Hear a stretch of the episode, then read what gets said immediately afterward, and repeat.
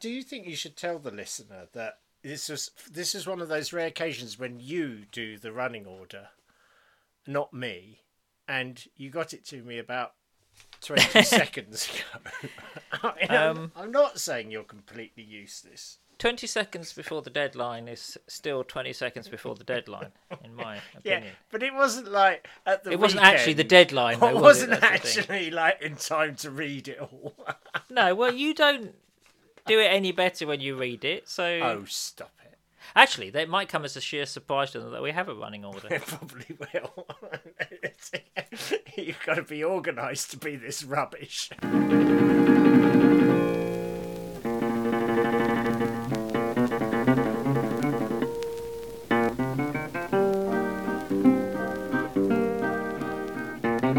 Welcome to episode fifty-three of the Mid-Faith Crisis Podcast. My name is Nick Page. I am joined as ever by Joe Davis. How you doing, Joe? I'm very well indeed, thank you. Yeah, marvellous. But how are you, Mister I've had an operation?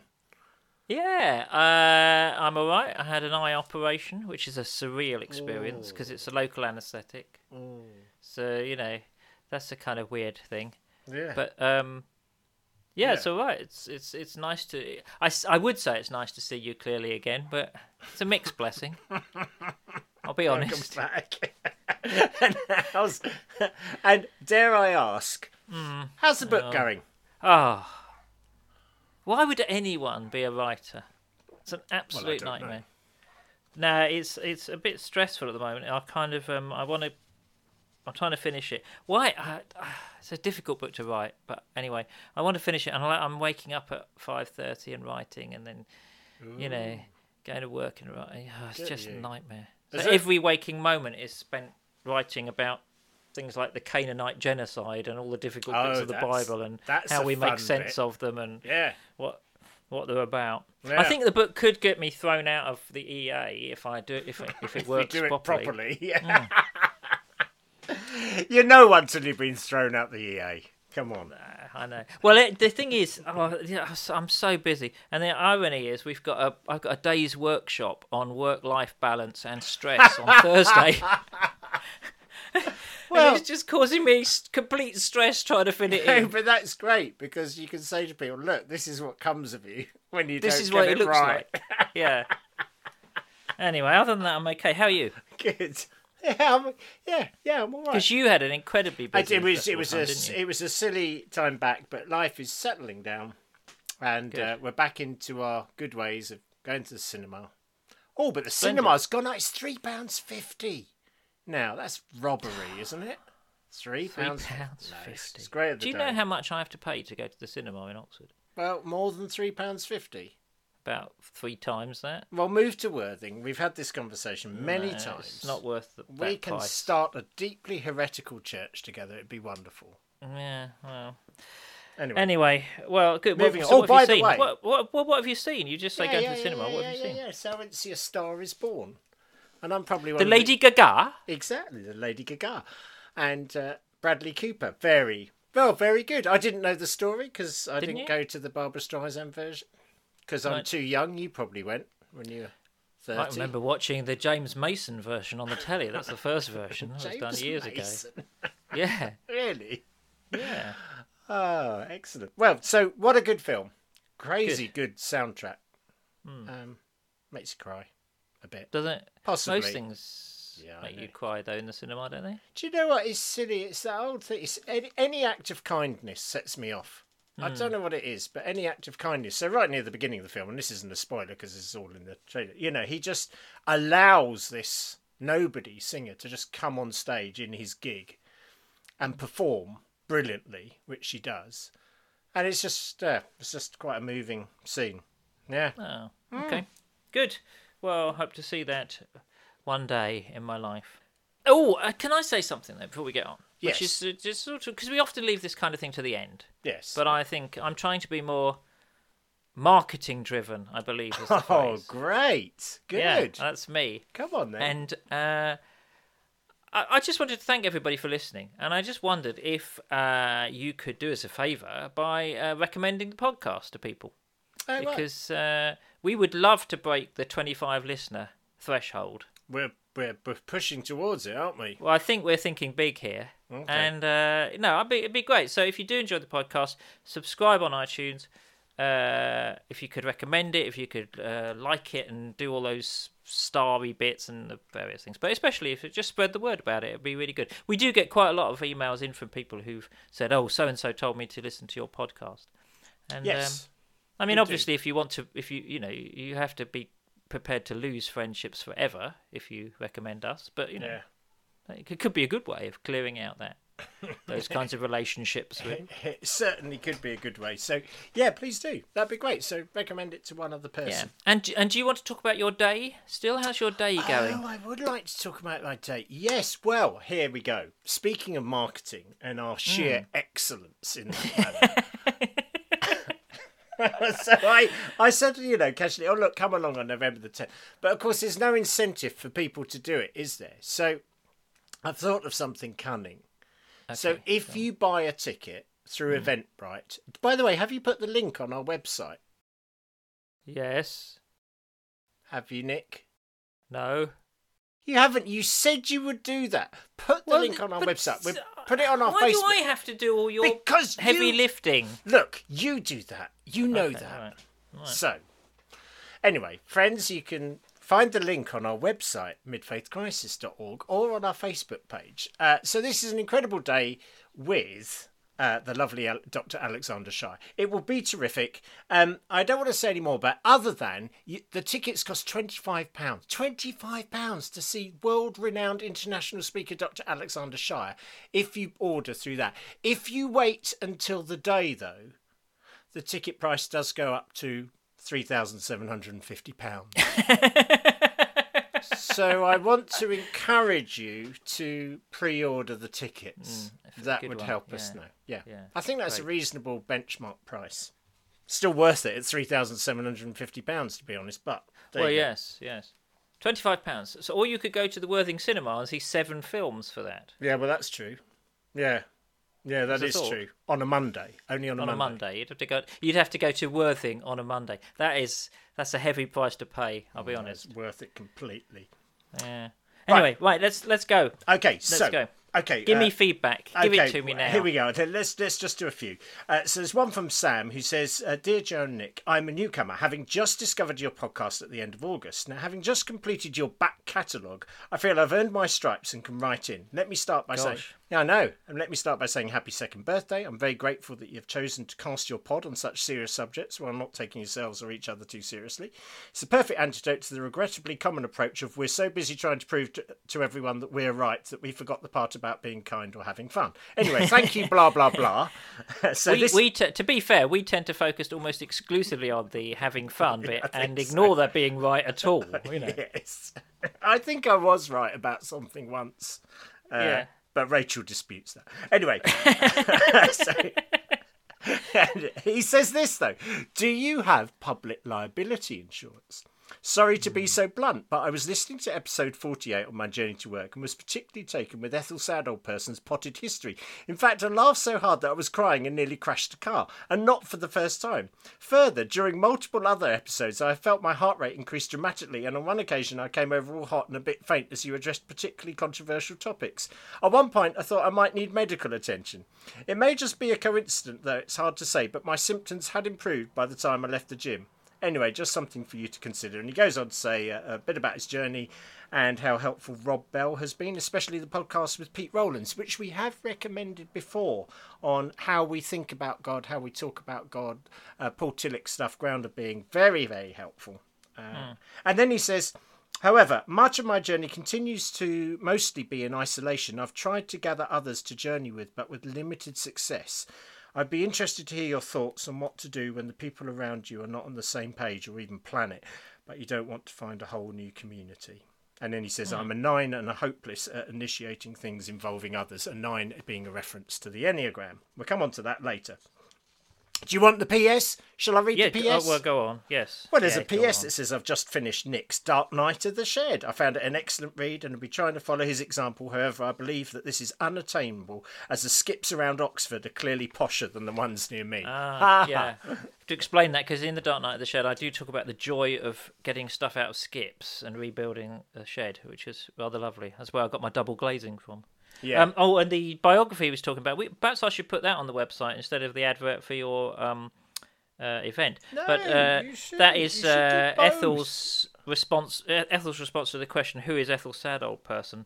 Um, she has written an autobiography, uh, "Surprised by Ethel: The Story of a Heavenly Woman," but um, I don't think that's widely available. So, uh, anyway, uh, well, anyway, thank you for your kind words. That's very kind of you, Sam. I'm glad you're enjoying yeah. it. Please don't crash the car. That would be good. Yeah, please don't, because yeah. we haven't got public liability. And Ali says, uh, Ali's written in, she says, "Hi, I've just discovered your podcast and listened to the first episode. You described exactly how I feel. I've been struggling with this for some time, almost two years, and stepped away Uh, from most serving and leading, as I felt I was being hypocritical. Being single in a church full of couples is also quite lonely, as I don't have anyone to really share with this. Uh, I'm looking forward to hearing more from you both, and I'm hopeful that it will be helpful." oh, no, dear. Well, oh dear. I'd I'd stop at number one. Exactly. Ali, if I was honest, yeah. I would. I mean, actually, if you're going to go through, frankly, it's going to be two years before you hear this. So yeah. that's fine. Should really. be all right, yeah. Yeah, should be. You'll be fine. Anyway, says, thank um, you for anyway, getting in touch. That's yeah. lovely. Okay, and now we've had one from someone anonymous, but we can actually guess their identity. So here it goes. Nick and Joe, I've mm. never met you guys, but my dad has. John Roberts holds you guys in very high regards, but you guys know him. His judgment has always been suspect. I just wanted you guys to know that we listened to the latest episode of your podcast on our way to Seattle and thoroughly enjoyed it. You guys mentioned how being a grandparent helps you better understand the love of God. I just thought you should know, during this portion, my dad cried like a little baby as he has just become a grandparent, which is sweet, but the ease of which he cries is a bit of a running joke with our family. I hope you read this and poke fun at him on your podcast. It would make his day, and if you're lucky, he might cry. Ah, uh, we love John. Anyway, too, uh, he uh, yeah, but um, uh, having talked about you crying earlier, I don't think we're in any position. We're in no no I position to laugh at and... John Crybaby Roberts. Are we? No, we're not. Old tear duct, as he's known. He is in the trade. Um, but it, uh, but I have to say, I have seen the pictures on Facebook. Very cute. Congratulations, everybody. Congratulations, one and all. And John, I'm sure you'll be a brilliant grandparent. Yeah, feel free, everyone, to, um, you know, just send in your family announcements to the show as well. Yeah, yeah, that's we'll, great. You know, I'm sure Joe will come and do christenings. And I whatever. will. I yeah, will. He's, yeah, he's I available. Have, I have cheap. no shame. Yeah. Uh, okay, so uh, now to the meat of the conversation, to Sarah. And mm. she says this, "Dear Joe," and I like this, in brackets, "and Nick, question mark." It's like, well, does like, Nick I, exist? Like I don't exist. Yeah, really. Yeah, okay. So, dear Joe, really. She says, "I've been listening to your podcast for half a year now, since someone from church recommended it to me as a conversation between two very funny friends who also happen to be Christian. Hmm. I'm twenty-three and I feel like I've been in a mid-faith crisis for the majority of my Christian life, but mostly so in the past four years. It's been quite a painful process and oftentimes very lonely, always feeling caught between camps and never really ready to settle in one or the other. Feeling just as you described once, being labelled as a liberal by Reformed church-going friends and as a religious conservative by others, not feeling fully accepted by either group." And then she goes on to say, uh, you know, describe some of the tension she has. "Amidst mm. the tense discussions I've had with Christians around me, one of the things that has struck me the most is how one's personality influences their theological inclinations and how people can come to radically different conclusions in their pursuit of truth based on this. I'm an I N F P, although I remember that you guys might be sceptical of Myers-Briggs. And apparently my mind is wired to be a bit of a mess, or rather open to new ideas and therefore embracing of many different perspectives. On the other hand, I have friends who are rather averse to this fluffy way of thinking and consider themselves much more pragmatic, convinced that there is always a single best answer.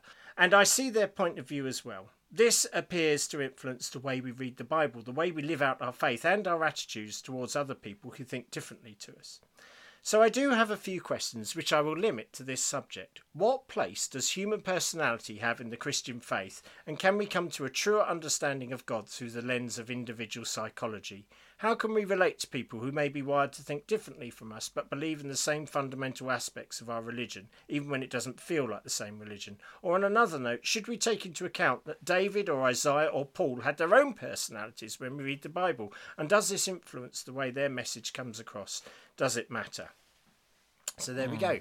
Really good questions. Very good questions. Well, thank you, Sarah. Thank you. Um, and funnily enough, I have I have a letter here oh, from right. another okay. correspondent. Uh, yeah. It's from, uh, I think it's from Ethel, in fact. Oh, and she right. says this. Uh, Dear Reverend and Missus Davis, I'm sorry that I haven't been in touch for a while. I would congratulate you on reaching your second anniversary, but two years of heresy and lewdness is nothing to be proud about. Anyway, the reason I have not condemned you as regularly as I should is that I've been busy here at the Stone the Heathen Tabernacle of Grace. As you know, I'm part of the leadership elect, where I have the ministry of Head of Anointment. As I've no idea what that is. As a as a church, we've been busy doing some strategic team building exercises, and Brother Bernard brought in an expert to do something called a Myers-Briggs personality type test. Sometimes I wonder about Brother Bernard's soundness. I fear he may have liberal proclivities. I hope he gets better. Anyway, uh, this so-called expert did the Myers-Briggs test, but when I asked him what my personality type was, he said it was a W T F, and then he ran out of the building. I know that you're into this New Age pagan nonsense, so perhaps you can elucidate me on what that means. Yours gently, but with firm condemnation, Ethel Saddleperson. So, uh, curious, isn't it? There we are, the very... the it's... Uh, funny how often she sort of manages to she, she does. talk about the very issue that we wanted to exactly. discuss out of Sarah's exactly. letter. So, um, personality and its role in in our faith, um, you know, and uh, our understanding of of God. Um, I mean, I don't know how how you uh, feel about this. Have you done Myers-Briggs? Yeah, yeah, I did a long time ago. Can you remember what you were? Uh, I remember I was E N. And then I'm a bit. There's vague. a there's was a it? shock. Yeah, you're, you're an extrovert. Who'd have thought? Yeah, who knew? Oh, it's so perceptive. Uh, yeah, I think it's E N F P or something like that. I don't know. Oh, okay. Uh, yeah. Well, I always thought of the letter F when I think of you for some reason. Yes. Um, I don't know what. You um, and many others. Yeah, I think it's an F U. I'm not sure. Anyway, um, I I looked mine up. Uh, I'm an E N T P, and I don't really know what that means. I mean, I'm a T P, yeah. I'm, part of, I'm a tent. You are, you do. Um, so, I mean, I'm, border, I'm very borderline extrovert, apparently. I could have gone either way. Could you? Story of my life. Yeah. In well. so many ways. Stop setting these up. I can't. Okay. Anyway, the thing is...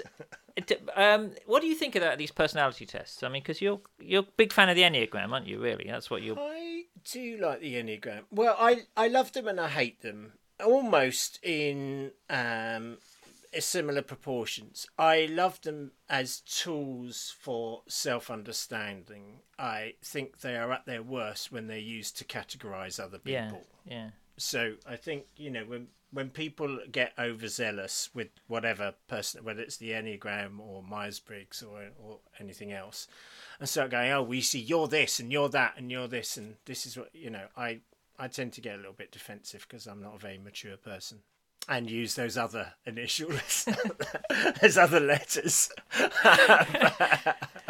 Well, I think I, yeah. I I think I agree with that really. I remember uh, the first time I encountered it, I probably told this story on the podcast. Yeah. Was I it was a, as I was on the spiritual formation course that we both done, and um, I was uh, a, there was a group talking about this this thing, and they were talking about and they were saying, "Oh, I'm a four. What are you? I'm a yeah. I'm a I'm a three. I'm a six." Mm. Anyway, and I and I they I said, "What are you talking about?" They said, "Oh, it's uh, personality types," and I said, "Oh, I don't really believe in that sort of thing."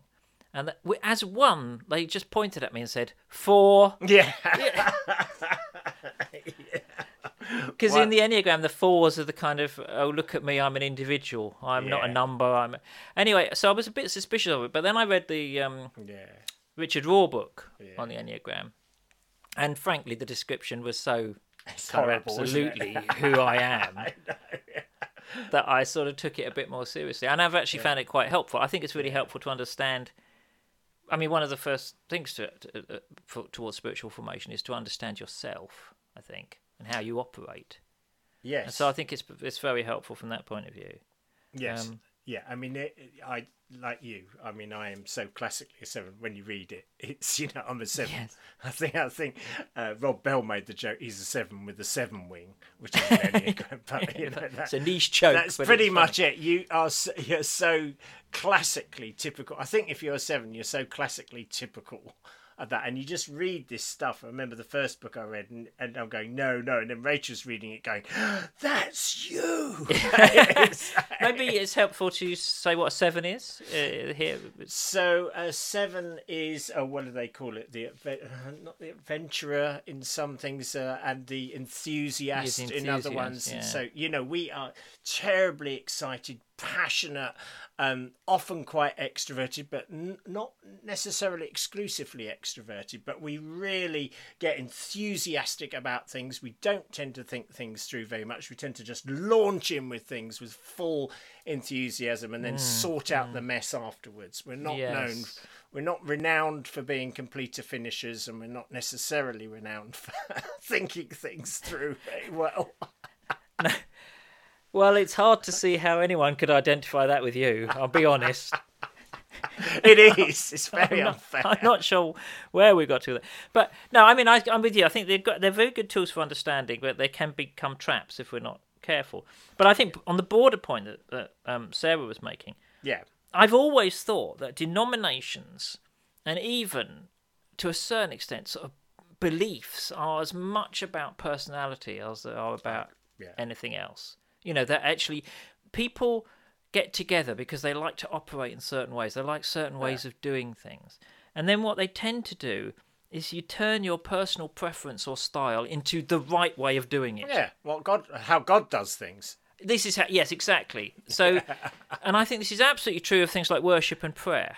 You know, yeah. that personality is, is massively involved in that. Um, I agree. Because, because, I mean, prayer is all about personality, isn't it? It's all about oh, you and God. So you know? much. So, for example, the classic thing, you know, the, the small group prayer time. Oh, yeah. Uh, which, okay, brilliant. You know, so here we go. So, you know, everyone's going around sharing. So, I mean, I, I'm, I'm assuming small groups don't operate like this. I'm harking back to the eighties. But, you know. They every, still operate like this. Everyone goes around sharing their thing. And then it's time for everyone to go round and speak out prayers, praying for everyone. You better make sure you've remembered everything yes. that everyone yes. said. And, of course, the extroverts are perfectly comfortable yes. Yes. praying in the group. And, they, you know, we quite like the sound of our own voices, so it's no problem for us to pray out loud. And the introverts are dreading it. Yes. They just hate it. And it's like, well, if you don't pray like an extrovert, then you're not praying. You That's know? it. Yeah, absolutely. And then it, I think as part of the mid-faith crisis, what happens is you find out there are ways of worship and, and, and patterns of belief and traditions of prayer that actually really suit you. Yeah. That, that yeah. really, um, you know, that, that match up. Yeah. So if you're an introvert, yeah. solitude and silence suddenly become, oh, yeah. ha- nobody told me this was available. Yeah. You know, exactly. I mean, I'm, which is not to say actually that solitude and silence aren't good things for extroverts as well, but, you know, it's... No. It, it, I think that's the other thing. And then, of course, you can easily swing the other way, which is to say, now I've found yeah. this, this is the true way of doing yeah. it, and all those others are yeah. are wrong. So, I mean, I think, you know, uh, sometimes you, on, on, on sort of particular spiritual formation sort of times yeah. or courses or whatever, the extroverts feel a little bit kind of yeah.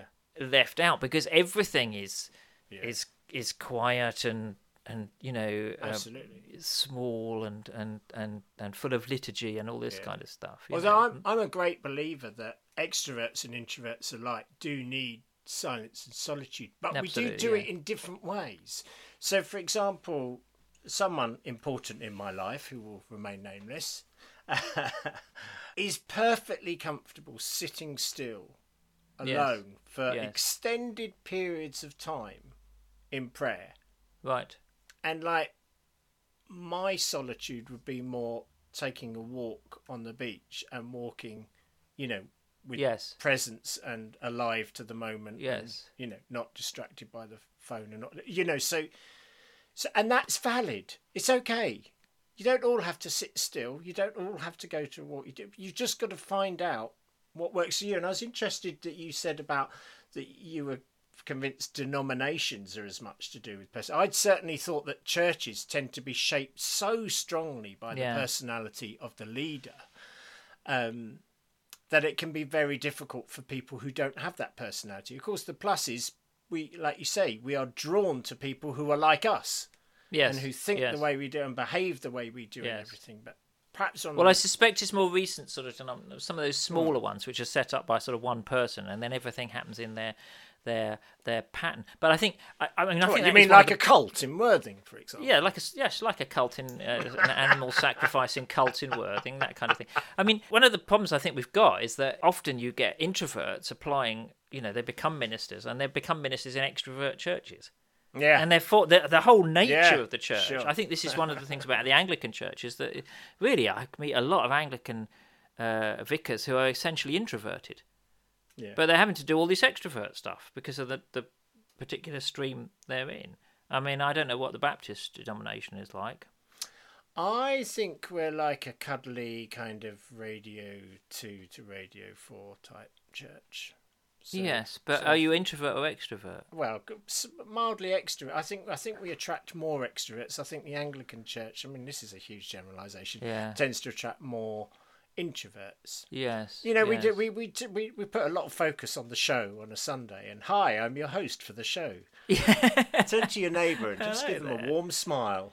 Just where you are right now, just uh, swap clothes. Yeah, exactly.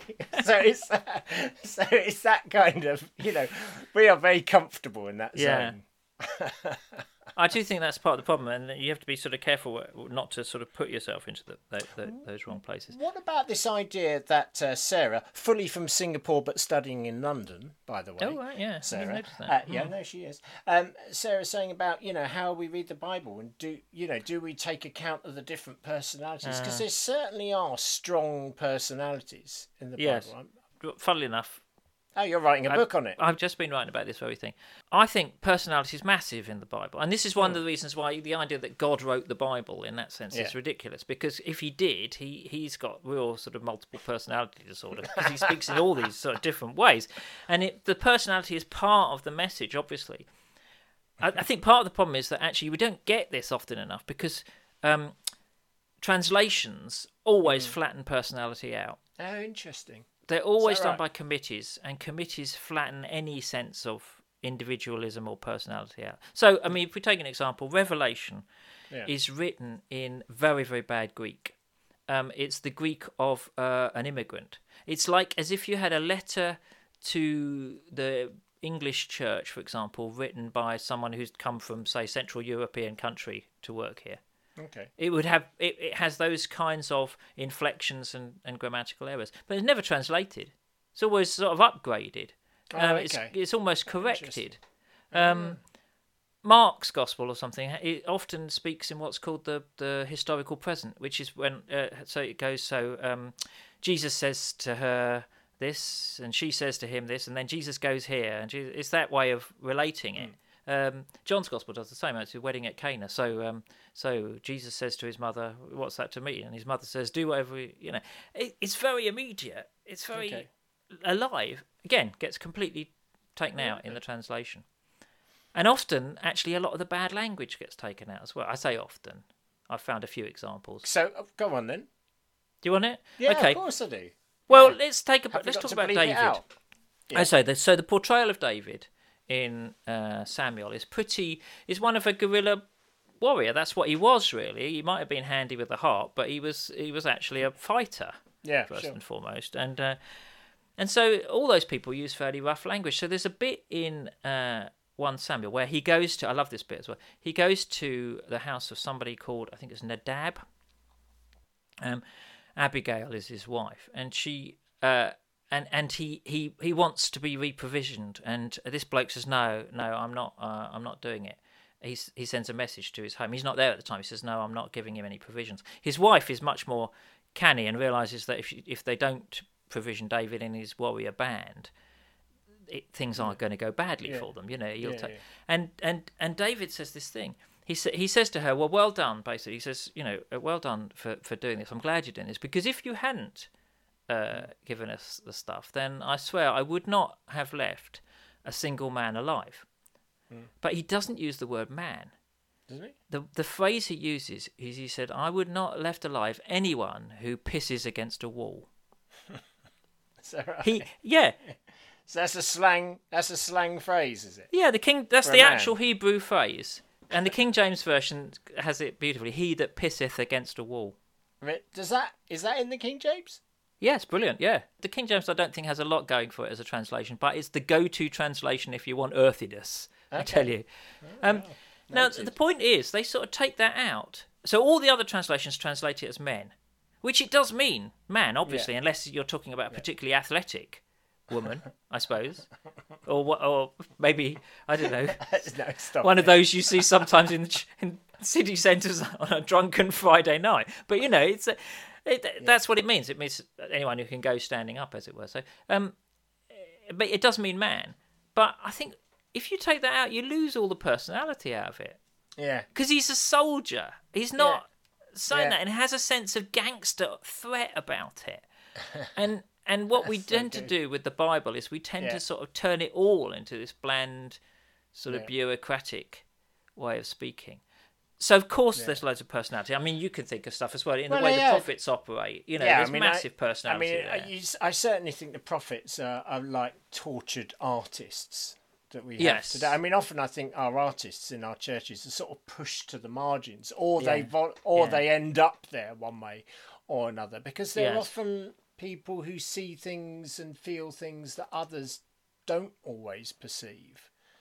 And so they can easily make themselves a bit unpopular, and they're often quite forthright with their language, and, you know, so I, I definitely see that sort of personality in prophets, and of course just in the disciples. I mean, you know, I love Peter because I think he was a seven, you know. You, you just, you just relate was, to actually, that yeah. sort of impetuous, you know, come on, yeah, you're the Christ, yeah, come on, yeah, and, and yeah. it's like, come on everyone, out the boat, you haven't thought this, I'll never let you down, they yeah. might, I won't, you know, yeah. that sort of yeah sort of slightly impetuous and everything. So I, yeah. I like the personality there, but it's interesting to hear you talk about how personality is rooted out by translators. I think so. The personality of the writing. I mean, sometimes they can't do that because the very nature of the writing is full of it. So Ecclesiastes, you know, you can't take the personality out of that book because it's absolutely full of that stuff. But I, I, I mean, I think it's a good thing to recognise the personality of who's writing, or the personality of the character being involved, and try and think, well, what does that mean for us, and how do we connect yeah. with it? And I think for, for the you know, for the listeners out there who are who are feeling dissatisfied with their own spiritual journey for whatever senses, or maybe they feel that they've just come up against a, a brick wall and they're not changing, not growing. You know, the second half of life, the, the journey of faith is very much an inner journey, you know, and I think the journey towards knowing God more and the journey towards knowing yourself really deeply are so intertwined at times. So So it's a really good time to find out, and by all means, you know, do an introduction. I think Sarah says we were a bit sniffy about Myers-Briggs. I mean, I just think it's slightly limited, but I still think it's helpful. Mm. And uh, and I find the Enneagram, you know, has far more texture uh, and far more variation in it, because although there's the nine types, there's the wings and all the rest of it. So it's a bit more complex than Myers-Briggs. Uh, but it's helpful, and uh, the Richard Rohr book you mentioned is a good way into it. Yeah, I think so. And um, there are other other things available. I've I've done at work. Mm. I've done Strengths Finders. I, I quite enjoy them because they are really about my favourite subject, uh, yeah, which which is me. Yeah. It's, if I was on Mastermind, that would be my specialist subject. Yeah. Um, we should wrap this up really. Uh, but uh, what do you recommend? Well, one of the things I'd say is uh, there's a book called Soul Types. Um, I'm not sure that it's um, still available, though, but it's, it, it really took the Myers-Briggs stuff, and it suggested different exercises for the different personality types. And why I think that's so helpful is, as, exactly as you were saying earlier, Nick, that actually we all need permission to find our own way to pray, to worship, to connect. You, you know, there isn't one way. And I think some of us who've been brought up in very rigid traditions tend to think this is what prayer is. This is what worship is. Worship is singing. And if you're really taking it seriously, you raise your hands as well to show God how serious you are about it and all those sort of things, even if inside you were dying. Yes. Um, and the truth is, uh, there is so much more texture to the spiritual life. There are so many ways to connect with God and to pray and to do. And, you know, we owe it to ourselves, if Jesus really has come to bring us life in all its abundance, to find the ways that bring life and energy and connection to us. Mm, and mm. they're so varied. And that, the Soul Types book is quite a quite a good way. But I, again, I'd recommend, you, you know, the Life Streams book that Renovare um, produce as well, because it has lists of spiritual exercises that suit different personality types. Yeah. So that's another great resource. Great. Uh, I suppose the thing I'd close by saying is understanding what you're like is really helpful, but it's not an excuse necessarily. You know, sometimes you hear people who go, well, it's just what I'm like. And you think, could you perhaps occasionally be like somebody else? Maybe Jesus? Just yeah. a thought. yeah. Somebody like that. So I think for all of us, wherever we are, whatever personality we are, we are being called towards Christ-likeness. Yeah. Don't see your personality type as a trap, and don't see it as an excuse. See yeah. it as a a, a, yeah. a glorious gift from from God. And also, you know, how can you be the most like you and the most like Jesus is is yeah. the way forward.